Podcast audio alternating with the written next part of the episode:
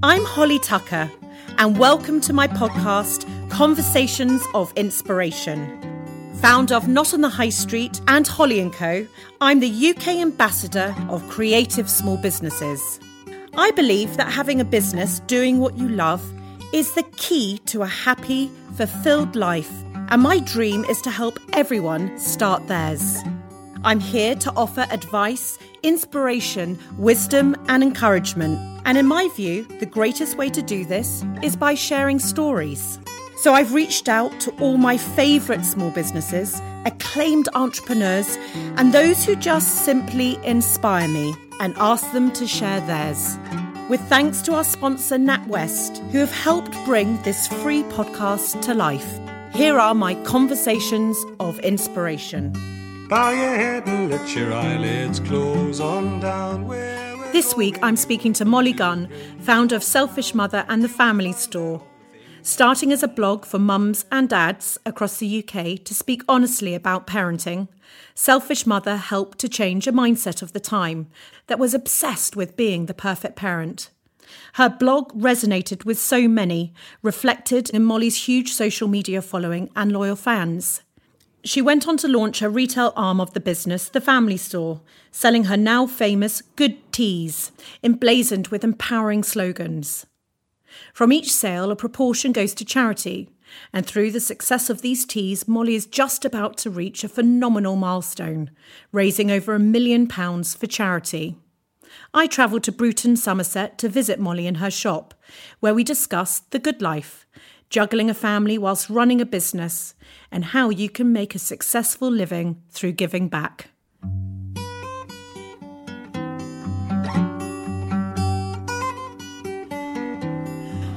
Hi, Molly. Lovely to see you. So lovely to see you. My goodness, you. it feels like it's changed since I last was here. This amazing good life mural on the wall. How amazing! Yeah, I know Oh it's so cool, gosh, isn't it? My, so my second cool. cousin did the mural, Laquena, and she's a really cool street artist. So yeah, I was so pleased. And I can see um, all the colours that maybe um, I was looking at last time, and I actually resisted. So I'm thinking that maybe the damage to the card is going to be done again. I remember last time coming out with about three or four bags. Oh, One of your girls you. had to actually help me to the car with all my things. So it's just so lovely to be here again. I can't wait for us to chat further. Yeah, that's going to be great. I'm looking forward to it as well. I'm having a cup of tea. Yes, a cup of tea. Thank you so much for showing me around your amazing shop. And we're now here in your new HQ, an actual chapel. We're sitting in front of stained glass windows and we've got the birds in the background. And it's just such a pleasure again, um, Molly, for you allowing me to be here. Well, thanks for coming. I'm so pleased you're in Bruton. Oh, I'm very pleased. You've not always lived in the countryside. Does it beat London? Uh, it does for quality of life. Like, I live 10 minutes from where I work now, so my commute is to walk down a hill through Bruton High Street, and I generally uh, say hi to a few people on the way down because everyone knows each other here. Yeah, so I love it. It's certainly calm. I've been a couple of times. And we met last year, actually, when you invited me to speak at one of your events. And I've, I have to say, I was blown away, honestly, by the community that you've created. The love that they had for you, but also that they were just this like minded tribe that you formed. It must be so lovely to know that without you, this group actually wouldn't have been created. And I just wanted to say, really congratulations on being a superwoman. Thank you. I wanted to um, talk to you and, and, and go back a few years with a little bit about your story. You were a journalist, is that Yeah. right, for fashion magazines. So, can you tell me what led to the start of Selfish Mother and was there a light bulb moment? There were several moments um, that led that led to Selfish Mother, I feel, and one of them was when I was a fashion journalist. I used to work at ES magazine, and while I was there, I just started thinking. Um, I was shopping editor, and there were loads of people who were basically giving me loads of free stuff and inviting me on press trips, like crazy press trips, like to castles and Monaco and all these places. And they would throw all these products at me and they would want me to put them in my pages. And I'd think, well, they're just doing it so they can basically make some profit for a big business. You know, that's where that's going. And I started thinking that I really wanted to do something that was more soulful for me and that I was giving back in some way so that I thought there must be a better way for brands so that they weren't just, you know, raising money for themselves, but they were going to raise money for charity. So that seed was planted right there. And I also thought I just wanted to do something for myself because I got itchy feet when I was sitting in offices um, with a, a sort of tinted window and I couldn't see the outside. I didn't like that. Like I felt very hemmed in and I was not enjoying being in an office you know, nine to five. Uh, so that seed was planted, but I didn't actually think of Selfish Mother until later on. Um, when I had my first son, Rafferty, and uh, I used to go to baby groups with him and try and do this kind of perfect mum thing that seemed to be very much the thing then. We're talking 2011, except I was also still working as a journalist and trying to earn money. I didn't have a maternity leave pay. I was just working my arse off while also looking after a baby, and it, it didn't all compute. I felt really stressed, and, and then the idea of Selfish Mother literally popped into my head because I thought, I need to look after me, and if I don't look after me, I'm going to go insane. And I know that other people must be thinking like this too. So I started the blog called Selfish Mother, and I got some other journalists to write for it. So when we started off, there was about 10 of us writing for Selfish Mother, and that's how the entire brand began. Um, and I didn't start selling t shirts till 2014. And I launched the Mother Tee with the sole aim of raising money for other mothers across the world, um, going back to the fact that I wanted to give back through my brand. Um, so that's how it all began. I'm wearing my strong jumper with pride today that gives back to Yazda, a charity committed to protecting women in the Yazidi community who have lived through devastating circumstances in the aftermath of genocide. Good Tees, the name you have given these jumpers and t shirts, is completely genius. Did that just come to you? Yeah, I wanted them. I wanted it to be that they look good, they feel good, and they do good as well. So that's the idea of good tees. It was always from the start that Selfish Mother was the blog, and I didn't want to call my brand just Selfish Mother. I wanted it to be that they were good tees, so it described what they did as well. Um, and that was from the start. Uh, but we didn't have a shop. The FMLY Store came later on. That was that was after we'd started. The Mother tee sold really, really well. And then we launched some other tees, like the Human Tee, that raises money for um, the Refugee Council, and Mama Tee, which raises money for Mothers to Mothers charity. People really love to buy an item which not only makes them feel great, but also empowers them because they know they're giving back to someone else at the same time. What, what was it like to, because you went from journalism so sort of the, the, the, the, writing up of products, as you said, were coming into your office, but now you had a product yourself. And obviously being a product girl my, myself, I, mm. I, I, know what that entails.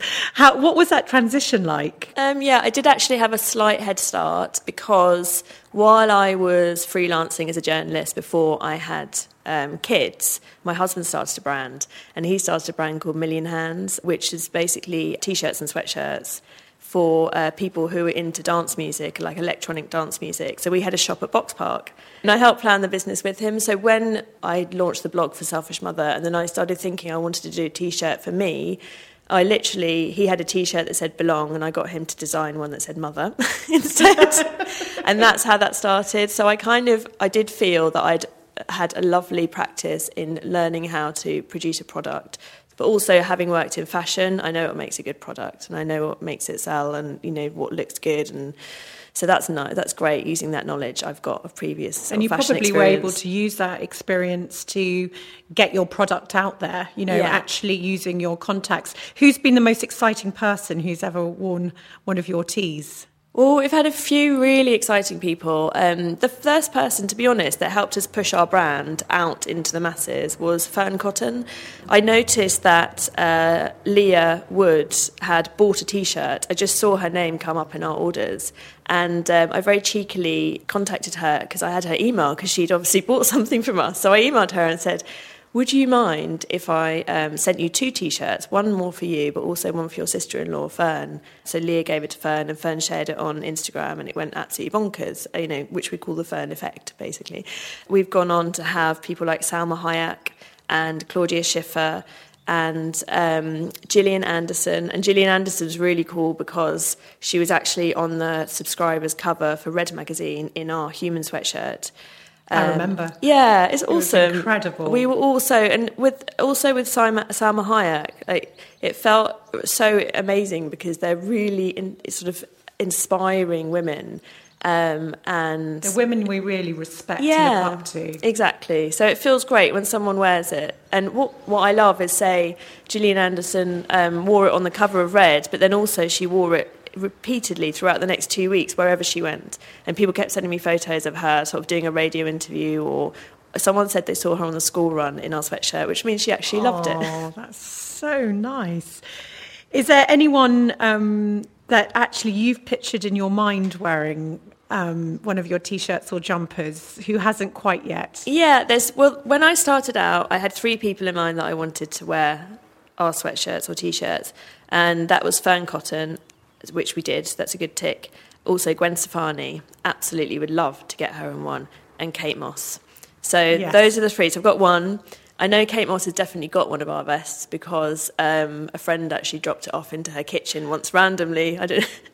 she she was editing a book and You got it right there. I got it into her kitchen, so I hope she's worn it. I Well- haven't seen a picture, but I'm thinking she might have done it. Well, And I'm Gwen sure they're going to Stefani, I'm sure. today. I'm, I'm sure, and that's it's going to happen. These Yeah, two more ticks are going to happen.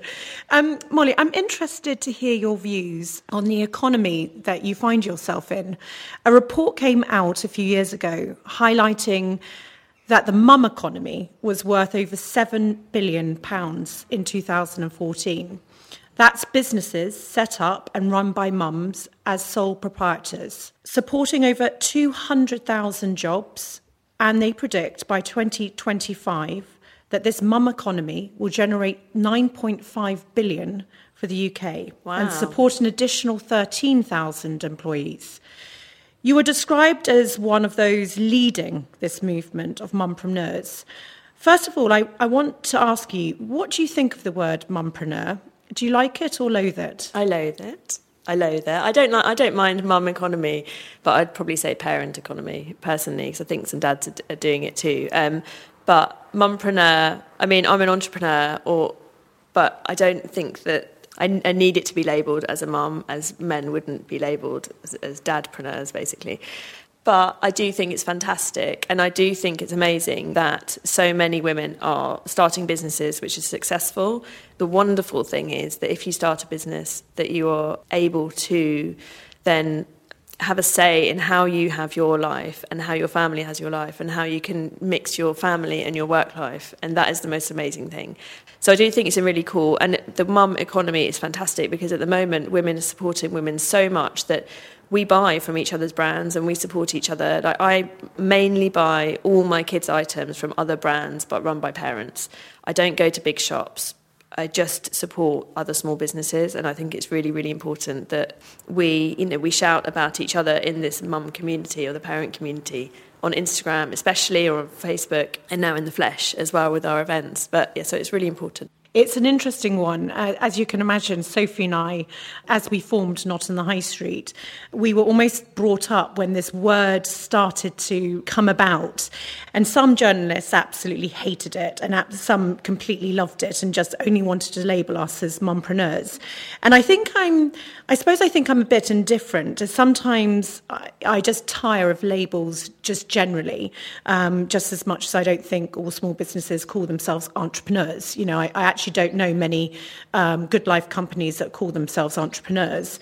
And yet, if it breaks the mold, uh, helps people understand it um, and what an amazing job us women are doing in business while spinning the family life if that's what they want to look at then i sort of i do love it but what actually bothers me more i suppose is this imagery i don't know if you've done this but when you search on google for the word mumpreneur and you flick to the images where i don't know if you've seen it it's a woman in a suit at a kitchen table With a laptop and a baby. You've seen yeah, it. I have. a mobile phone, Yeah. a laptop in her hand, and a baby on her hip. There is no snot on that shoulder. There is no sick down the back. Yeah. So I'm, I'm interested that you've seen it as well, and and and and you think that the internet has changed well yours and my life completely, and it's changed the world, hasn't it, for mothers? The fact that you can start a business anywhere now that you, if you want to, and it's not restricted to the office. And talking of flexibility within the workforce, 62.5 billion more pounds would be pumped into our economy if people adopted flexibility within the workplace. These issues, they were obviously involved in amongst or within the tapestry of Selfish Mother. I personally have always had a view that essentially four day weeks are always better. So just going back, basically, even when I before I had kids, I thought that if you have less time to work, you do more in that time. Um, but I've always worked in very female industries, like in the fashion industry. So working three days a week or um, you know leaving early was always part of whatever office I was in. So for me, that's something that I've taken within my own business. Um, and everyone has a day at home. Every single person in the business, whether they have a child or not, has a day at, to work at home if they want to look after their dog, that's fine by me. It's basically we work out with our employees, you know, whatever is best for them um, but also what's going to work for the business. So it's different when you're uh, when you're looking after your business. You also need to make sure that you've got everything covered. Say with our customer happiness team, that there's always someone to answer emails. So if I'm honest, doing the rotas is is a mind is a mind boggle sometimes. I was just going to ask you that um, because it, in terms of when you think about scaling this business, yeah. I have a feeling that you're not looking to scale this business to, you know, skyscrapers no. of, uh, filled with your teas, but at the same time, you are successful. You're going to grow this business. That sort of philosophy that you have when you grow and the responsibilities of the company and people have you learnt a lot on the things that sort of do work when you're trying to give back to your employees? Um, yeah, I've definitely learnt. My personal rule is that I don't. I like to establish what days everyone's doing, and then they do those days. They don't change them around too much, so that it's flexible. But sometimes you have to kick back slightly if there's someone wants to swap days around, that's probably where I, have learnt the most. Is that it's nice to be nice, and it it's is. nice to be like, oh, it doesn't really matter. You just do what you want. But actually, if you just have particular days that are set, then then that's fine. If they want to take holiday, then obviously that's fine too. But um, I've learnt that with employees as well I like to ensure that we have fun within the business. I think that's really important. So we went to Babington House, say a, few, a, couple of months ago, on International Women's Day, and everyone had the day off work, and we all went to Babington House and, and had a day out. And I think things like that are really important as well, um, just to, to, sort of give back to your team and have that sense of sort of um, community within each other, within the team. It's so lovely to hear you talk about this because I've been around um, so many businesses um, who are small and micro businesses who have maybe um, enlisted the help of different types of HR uh, expertise, let's say, who have come from corporate um, and are sort of trying to fit that into the small business.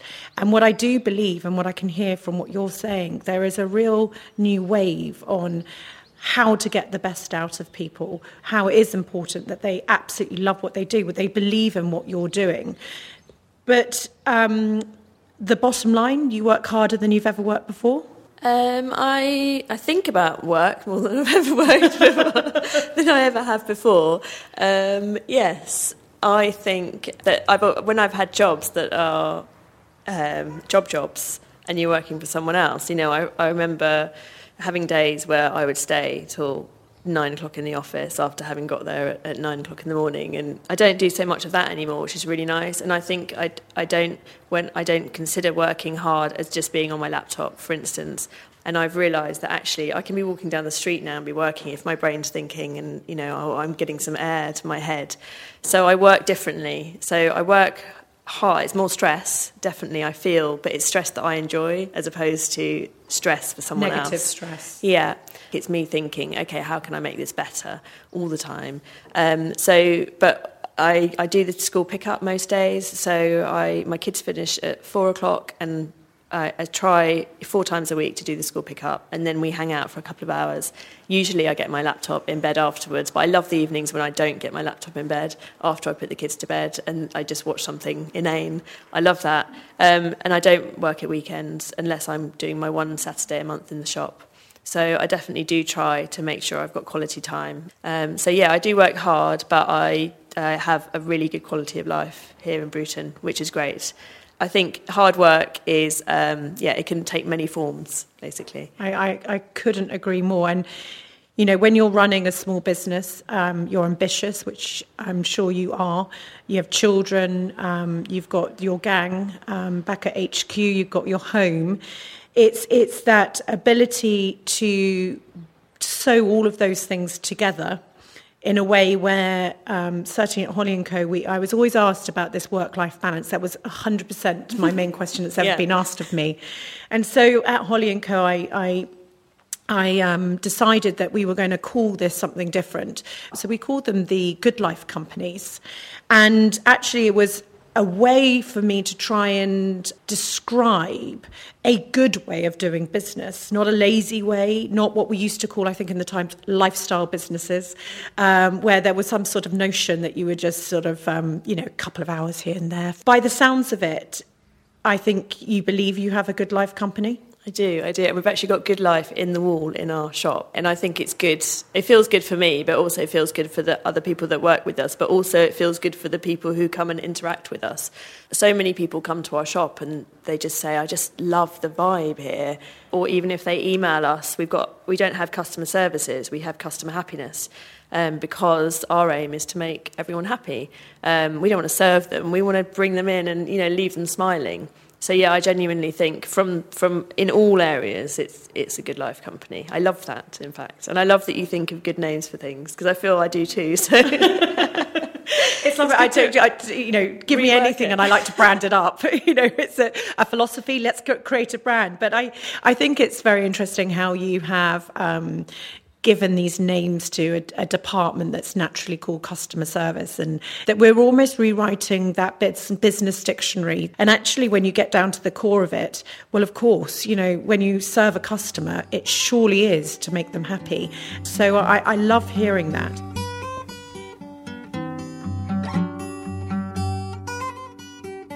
I really hope you're enjoying my conversations of inspiration.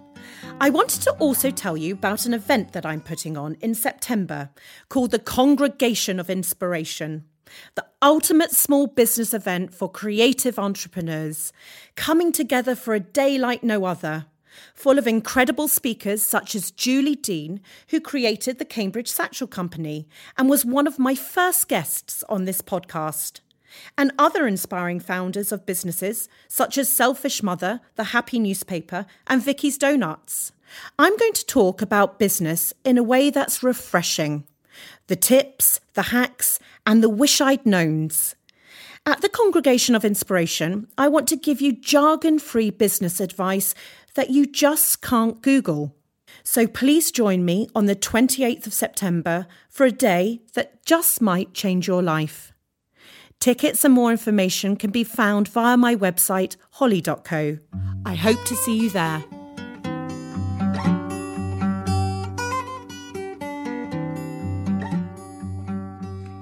I wanted to move on to the G word, guilt.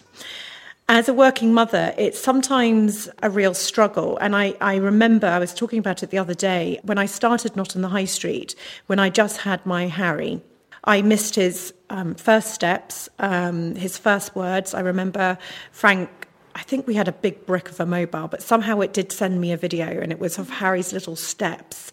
And oh, it killed me, absolutely floored oh. me. I, I felt that, um, you know, Harry was going to really, really suffer due to my selfish ambition, um, I would say.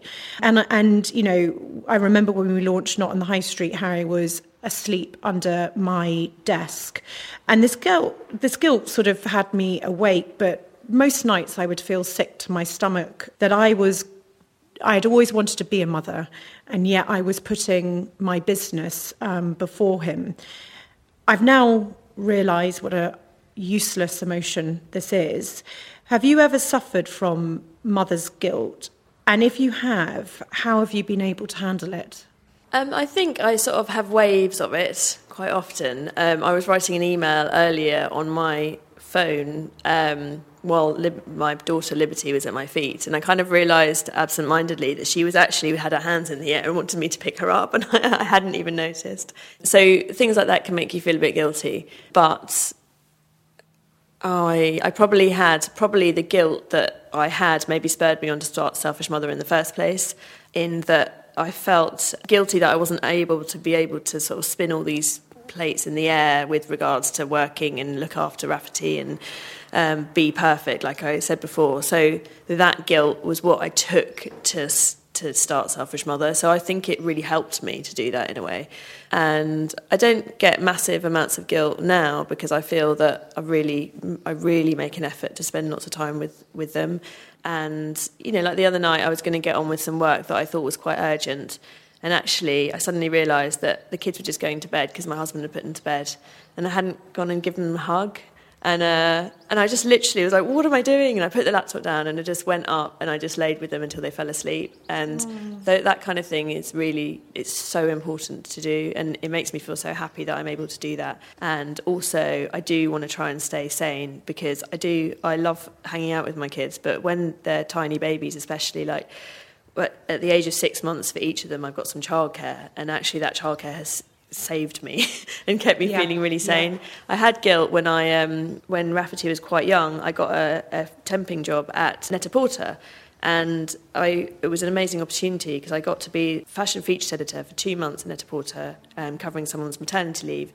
And then someone else left, and I got to be editor for a month. This was on the digital magazine um, just before Lucy Yeomans arrived to, to take it to what it is now, a physical magazine. So I couldn't pass up this opportunity, but I did have a small child. So um, it, it made me feel guilty when I dropped Rafferty at the childminder at 7.45 in the morning, and then I didn't pick him up till 6 p.m. in the evening you know, but that was for four months. And I just said to them, when they offered me to stay longer in another role, I just said that I couldn't do it. I really enjoyed it and it was really great for me in my CV. But the guilt probably did override that in the fact that I couldn't possibly leave him for that long, four days a week. So, yeah, so there you go. That's a long answer on no, guilt. No, well, it, you know what I love is that when you were talking about putting yourself into your kid's bed and scooping yourself there for bedtime, story time, sleep time, is that you slightly welled up there yeah. because I feel like maybe you've used your guilt. You're making me do it again now. As a, oh, don't you'll get me going.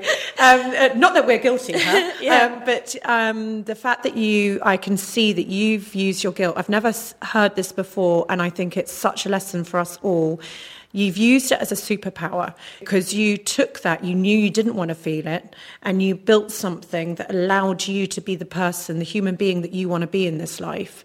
Do you think that having the benefits of giving your children this world that you now live in, what do you think that's going to do for them? Um, I think it's already it's already having a positive effect. To be honest, um, both um, my husband and I believe, and we've told the kids that they can do whatever they want to do. They don't have to go to university if they don't want to. They can just leave school and go and do work experience somewhere or, you know, create something of their own. Um, Rafferty, who is seven, um, has a business idea and he has a we have a logo and everything that we designed. He says he wants to create things like drones that will collect the junk from space and he's going to recycle the junk from space and, and make robots. And we've designed the offices. There's going to be um, a special room for me and tom so we can relax in it and do consultancy work as well as a pool on the roof and stuff like that. Brilliant. And a so, pool. Yeah, Robots in a pool. Exactly. So he has got the idea in his head already that he wants to start a business and he's going to employ his brother. You know, it's, it's all out there. And I think that's really healthy because when I was growing up, I wanted to be lots of things, but I never thought that I would ever start my own business because neither of my parents had a business. And uh, I thought that was what other people did, or what cleverer people did, or just people who had different skills to me did. It seemed like a very foreign thing. Um, so I think it's great to it, put this sense of um, opportunity into our kids' heads and just think, well, you can do that if you want to. Because I love running a business, so I'd love them to love one too. I know you know about Harry, but um, you know for me as well. It's it's that notion of for so long have it thinking I was going to screw him up, and actually now it's it's just the opposite. You're you're providing this education, I would say, that the schools do not give. They see, learn, they're inspired by your work ethics, absorbing real life business lessons. You know, under your roof, um, they're seeing what it takes to have a dream and actually make it a reality. And ironically, when I, I mentioned um, about Harry being under the desk when I launched Not on the High Street, when we launched Holly and Co, Harry actually insisted on being there. It was a school night, so terrible parent. Nothing obviously went to plan at all. And it was 3 a.m. when we pressed that sort of iconic green light button. And he was asleep under the desk. Um, he couldn't stay up.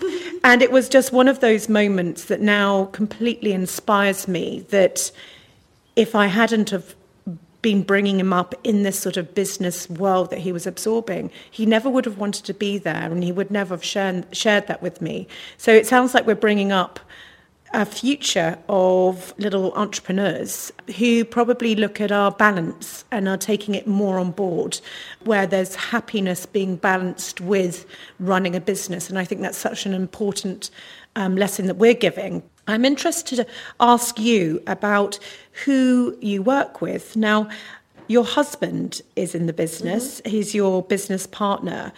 So many small businesses have either their life partner or a family member working with them. I've uh, enlisted all of mine uh, over the years, and I've, I still work with my sister after 15. What's it like? And have you found ways of working or any tips that you could share? Um, yeah, it's interesting because, as I said, I first started working with Tom when he was running a business. So he had all the stress then, and I was raising the kids at the beginning as well as helping him, but I didn't feel that stress. So I found it really interesting that basically, as T- Selfish Mother took off, Tom was making music and he was happily making music while I was basically feeling the stress. Yeah. And it was only about a year ago that I said, Hey, you know what? I really need help here. I'm doing all this stuff and you used to do it, so can you help me out? Um, so the, the roles are reversed. I definitely feel more stressed than him because I do feel that it's my business, even though we work on it together. Um, effectively, it's my sort of you know name. If I was a landlord, it would be my name above the door. But we do have different roles, and what's really great is he's come in and he's taken the financial side and the grand financial planning side of it um, off my shoulders, which is great because that's the bit I was really stressing about. So that's really cool. So he takes that, and we've learned how to work together. Just we we respect each other's time, and we try not to talk about things last thing at night, and respect each other when you're with other people as well. Because when you're with other people and you're having a team meeting, it's very easy to be who you are when you're at home, but actually. So yeah, there's lots of things. There's so many things we've learned over the years um, and I do really enjoy working with him, though. I love working with him. I love the fact that I can go home and talk about anything and he understands. It's really, really valuable to me. Um, yeah, so it's interesting. There are definitely bust ups as well, though, because you know there always are when you work when you work with your other half. But it's also good because you can get that out. And I think with other team members, sometimes you know you have to hold things in a little bit more. I can imagine. I'm so happy that you've found your way, and I'm sure it's something that matures over time. Something that also inspires me about you is when I've heard you speak about how much you give back to the world. Am I right in saying this? Over a million pounds for charity? No, but we're nearly at a million. We're nearly, and I, so I'm not going to go there yet. Basically, we are at eight hundred and thirty-seven thousand pounds. Oh my goodness! So um, the million will definitely happen this year, it's which I'm very, happen. very excited about. We're going to have a massive party. oh wow! I, I mean, it is just incredible. Not only have you grown this profitable business, but you've also managed to be able to do good with it. I'm interested to know that model that you worked out, being commercial but also good at the same time. Has that matured over time or was it easy to get to? Do you still struggle with it? Um, we, to be honest, it has matured over time because when I first started, um, when I sold the first mother tee, I said, well, we'll give 50% we'll just give 50% of the retail price to charity. And we could do that for, we probably did it for about six months to a year. We gave 50%. Um, but then sort of bills started coming in and uh, official things. And I was like, this just doesn't add up. We can't really pay ourselves and pay the bills and give 50% to charity. So um, it was great because we did, you know, raise a good amount quite quickly, I think. But so now we actually we don't give fifty percent; we give five pounds per item, and that's the only way that we can feasibly um, pay all the bills we need to pay and um, keep the government happy and give ourselves a wage. Uh, and we don't give ourselves a crazy wage. We make sure that we pay ourselves reasonably. I think it's important that we don't think, well, we've got this business that's, that's you know, doing really well, so we can just sort of flash the cash and, and buy lots of things for us because yeah, we need to make sure that we are living moderately so that we can do that. Because when we start to actually, you know, expand, it's quite difficult then to still give that money to charity, and that's in our brand and that's who we are. So we can't stop doing that because You're it's the most important values. thing. Yeah, yeah, exactly. It's, it's it's it's so refreshing. It's so refreshing to hear you speak about this because I think maybe I'm seeing a transformation through small businesses that I work with who are defining success outside of the Ferraris and the golden pot at the end of the um, fictitious rainbow. I think that more and more people um, need to try and understand how they can do good within their business because it's actually probably more commercial. You know, you're attracting the loyal customer, the customer who's consuming consciously. One of my favorites is Tom's Shoes, giving a pair of shoes away for free every time you purchase a pair. And incredibly, they have just been valued at $625 million. So, this idea that you can't have a successful, or if you want to, valuable brand that does good is now disappearing. But also, I just read a um, recent study in the government which identified more than 123,000 of what are called mission-led businesses in the UK, and they had a combined turnover. I couldn't believe this of 165 billion, wow. which is four percent of the economy. And so it, it really just shows you that doing good is commercial. Mm. And I would say, with the way that the consumers are going, how they're behaving. It's going to be our future. Tell me about the pros of running a mission led business. Yeah. Do you find that you have a very loyal customer base? Yeah, that's a good question. Um, I actually wrote, um, you mentioned Tom Shoes. Blake Mycoskie is a massive inspiration to me. And I wrote an article about this for Stella magazine and the Telegraph, and it was all about philanthropreneurs. And Tom's, um, Blake Mycoskie said that his business does good for profit as well, which is really Brilliant. interesting. So I, it's amazing for me that I, I don't think that we would be as successful if we weren't giving like we are, because it's intrinsic to our brand. Um, and like you said, we do have a loyal following. They really are into the fact that whenever they buy something, something goes to charity. And it brings you something to talk about. But also with our brand, it's very much about people sharing photos of themselves on Instagram or Facebook. So they, they buy an item, we send a postcard saying, please wear and share this item to help us raise more and spread the word. And they do, and it's like a guilt free selfie. So that as a business concept works massively for us that people want to share themselves in our items because it's giving back to charity. Do you ever have a negative backlash? I know you're, um, you know, we're all living in a world of critics, and you are on social media. And I read that sometimes, you know, you you have had to deal with that negativity. Where does that come from? Why do you think people do it, and, and how have you handled it? Um, I think I've been pretty fortunate, to be honest. Um, I've had one one person who actually copied lots of our designs. And uh, when I pulled her up on the fact that she was copying our designs, like literally copying them, um, she went a bit crazy and put my picture on her Instagram and Facebook and really put a picture of our house up. And um, that's probably the person who I've had most negativity from, and she's definitely blocked. um, but generally, we do have a very supportive customer base, and I kind of feel randomly we've got away with it. You know, there's a lot of people that are spreading negative vibes online, um, which I think is really bad. But with regards to our brand, like because we give to charity, I think people are a little bit more supportive, which is really nice.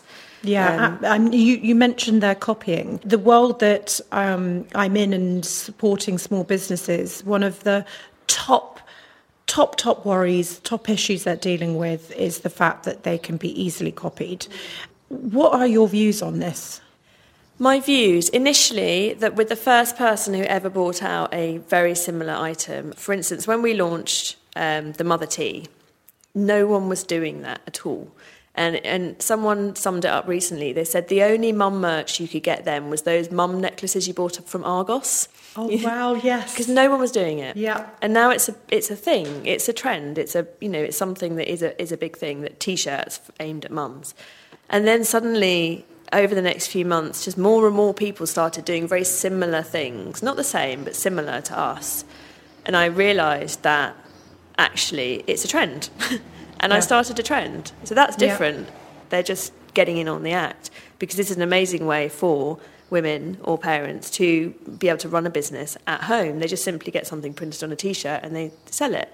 And what I've realised now is that it's better to bring people into your fold. So the people who I respect who do similar things to us, we actually sell them now in our own shop.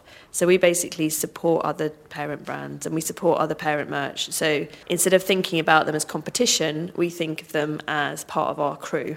And so we're all doing the same thing and we all support each other. And I think it's a much healthier way to look at it. Um, so, yeah, some people will try and copy, but they're never going to do it as well as we do it. They're just tr- trying to imitate what we're doing. Well, they don't have the depth, succeed. do they? They don't yeah. have the depth. They don't have the story. They don't have your brain. They don't have what's coming next. And I think that's the important thing. And it, so it's very interesting to how you've um, dealt with it. And talking about your shop there, um, I'm interested because I, I, I, know you've been and we've shared coffee in my Holly and Co workshop, and it has been a real eye opener um, from you know working with um, a lot of small businesses, but definitely online to now actually having a physical place.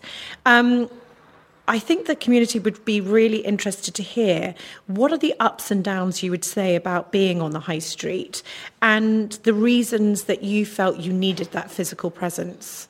Um, well, the reason I felt I needed the physical presence was because we had such an amazing tribe that we'd amassed. You know, if we've got 5,000 people who write for our blog, we've got um, 100,000 people who follow us on Instagram, we've got 130,000 people who engage with us on Facebook, and they're all online. And I wanted to meet the people and have a tangible experience with them in the flesh. So um, the reason we created the space was so we could have sort of physical embodiment of us and what we do and that um, we had somewhere that people could come and join us and, and hang out with us and get involved and we could have events and um, so all of that has worked really, really well. It's really amazing. But it's definitely tougher having a shop on the high street than it is online, obviously, which is why you started not on the high street, I'm, I'm presuming. I've um, done things back to front yeah. a little bit there, yeah. a little bit. Um, so I love it for all the, re- all the things it gives us, but it's definitely more difficult on the bottom line. Has your so, community liked it? Oh, it's amazing. I mean, the community absolutely love it. Um, everyone that comes in, you know, so many people come back and come back and come back, and they're really involved. It feels like they're part of our team almost. Some of our customers are, has come in so much that they're just part of the team, and so that's really good wow. because we provided this sort of this hub and this place to hang out that just didn't exist before. I mean, it was like a disused Chinese restaurant before. Um, well, you've so certainly really different. some colour to grey. Yeah, there. and we've we've we've employed people as well, so that's important. We're coming to our um, the end of our lovely time together, but a couple of quick questions. I always use the uh, analogy that running your small business is like a roller coaster. What would you say has been your proudest moments, your greatest high so far? My greatest high. Um, what would it be? I think we had we we launched an Instazine recently, which is essentially a magazine on Instagram, and no one has ever I done this it. before. Thank you. and um, you featured in our, in, in our issue, which is great. Indeed, yeah. Um, so no one's done this before, and I was really excited about it. And we had our launch at Instagram HQ in London, which is amazing because that's a space that no one really gets into. It's like sort of some fortress. This year, that's the best thing that's happened, definitely. Um, opening the shop was just amazing. Buying this building is just amazing. But probably say when I launched the Mother Tee and I only had 100 t shirts and people bought them. That was probably Yeah. the real highlight. You know, actually, you do something, you put yourself out there, and actually, people And it like works. it. It works. and it's like, oh, okay, this is good. I've got to order some more. Um, And and and on, on the other side, the low. What The would you say has been your darkest Um, moment? I don't know if we're at the real darkest moments. I mean, obviously, um, oh, actually, I think it was probably after I had Liberty and I didn't want to work. I said to everyone, Look, I'm not going to work for a couple of months. Um, but I found it so stressful because I was really tired and I find it really hard not to work. So I was wrestling with myself for desperately wanting to know what the hell was going on within my business but also not wanting to be, you know, interrupted and spend time with the baby. That was really hard. That was a low, but not a low because she's amazing, the baby, and I didn't feel depressed. I just felt like really stressed and tired. Um, so it's nice. As soon as I got childcare, I felt I was more like me again, You which leads back into selfish mother. Yes. well, um, that draws us to the end of this wonderful conversation of inspiration. Thank you so much, Molly. Your honesty today has been just just wonderful to hear, and I know that you are a very open and honest woman, and that's why so many people adore you and follow you and and and really hang on what you say. It's really refreshing, actually, when I feel sometimes that women cannot do this and they um, set standards that are ridiculous to meet or are fictitious. And so it's just been wonderful to sit here with you today. Before I go, though, something I ask all my guests is to prepare before the podcast a little note to their younger selves.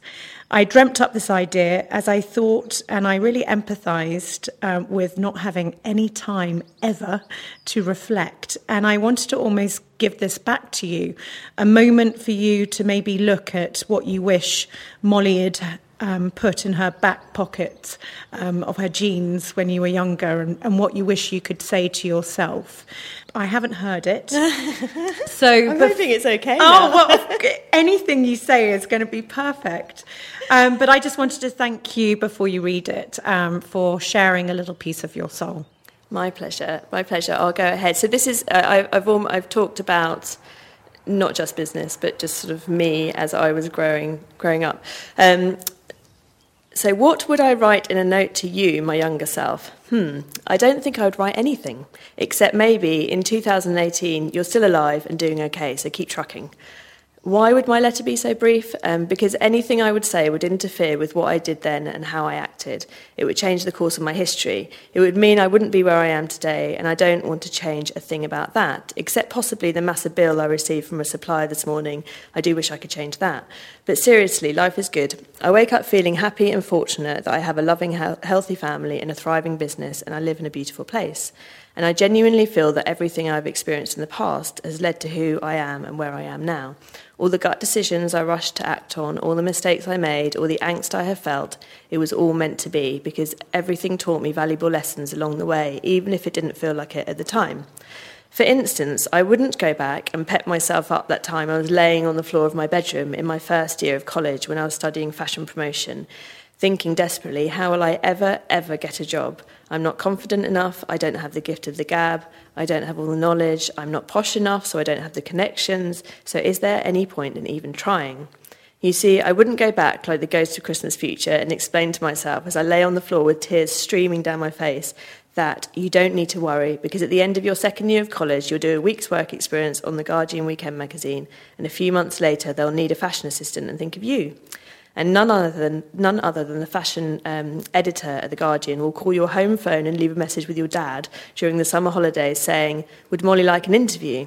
And that you'll be offered the job and jack in your degree completely so that you can start your career on the Guardian fashion desk. I wouldn't tell myself not to worry about my future because if I knew in advance how things would turn out, I might not have sent so many letters to so many publications to get work experience, and I might not have had to put my all into that week at The Guardian. I might have been more cocky and less conscientious. I might have thought that I deserved that role when, in fact, for years I thought I had landed there by accident, and this imposter syndrome somehow spurred me on, so much so that two years later I applied for a new role with double the salary, and I got it, taking over someone far more experienced than me as fashion writer at The Telegraph. A job which I revelled in, The loose working hours, the fun parties, the endless long lunches and countless gifts, press trips and freebies. I wouldn't go back and tell myself to slow down and not get so taken up with it all. I wouldn't tell my 23 year old self to use my 27k wage to buy a home, like my mum was telling me to. And I wouldn't advise me to buy the flats in Russell Square or Balham that I looked at with a mortgage agreed, but which I soon forgot about because I was having too much fun, literally losing the mortgage offer in principle letter under a pile of stuff on my bedroom floor. And I wouldn't explain to myself that the property market would soon rapidly change in London and it would be a full 15 years until I'd be financially secure enough to buy my first home. However, at the other end of the spectrum, I wouldn't go back and congratulate myself on the wonderful things in my past I did right, on having the guts to put a note through a stranger's door on my street explaining that that one move would change the course of my life forever because I'd end up marrying the bloke I'd taken quite a fancy to through his window. I wouldn't tell myself that striving to save all our money so we could spend a year in Ibiza together would be an experience we'd treasure forever, as we might have gone for longer. And if we'd gone for longer, I would not have got the job at ES Magazine as shopping editor, which I hated so much that I started dreaming of starting my own business that would have been based around fashion, but I wanted to give back instead of making a profit. And as I interviewed lots of cool business owners, I sat wondering why on earth they did it, or how, how on earth they did it, and thinking to myself that I could never be an entrepreneur because it was too hard, or there was some dark art to it. I wouldn't tell myself any of that at all, because fast forward a decade and I'm sitting here talking about my business, having raised nearly a million pounds for charity. I wouldn't tell myself anything. I just, I'd just say, keep trucking and carry on. The end. Full of tears. I really, really empathise with your sentiment there, and that um, we can look back and connect the dots, but at the same time, it's all the trip ups and the um, weird and wonderful world that we have created and have lived that brings us here today. And I, for one, are super grateful to be sitting here with you today, Molly. Oh, thank, thank you so you. much. Thank, Thank you. you, Holly. Thanks for asking. I've Thank loved you. it. Oh, I've loved it too.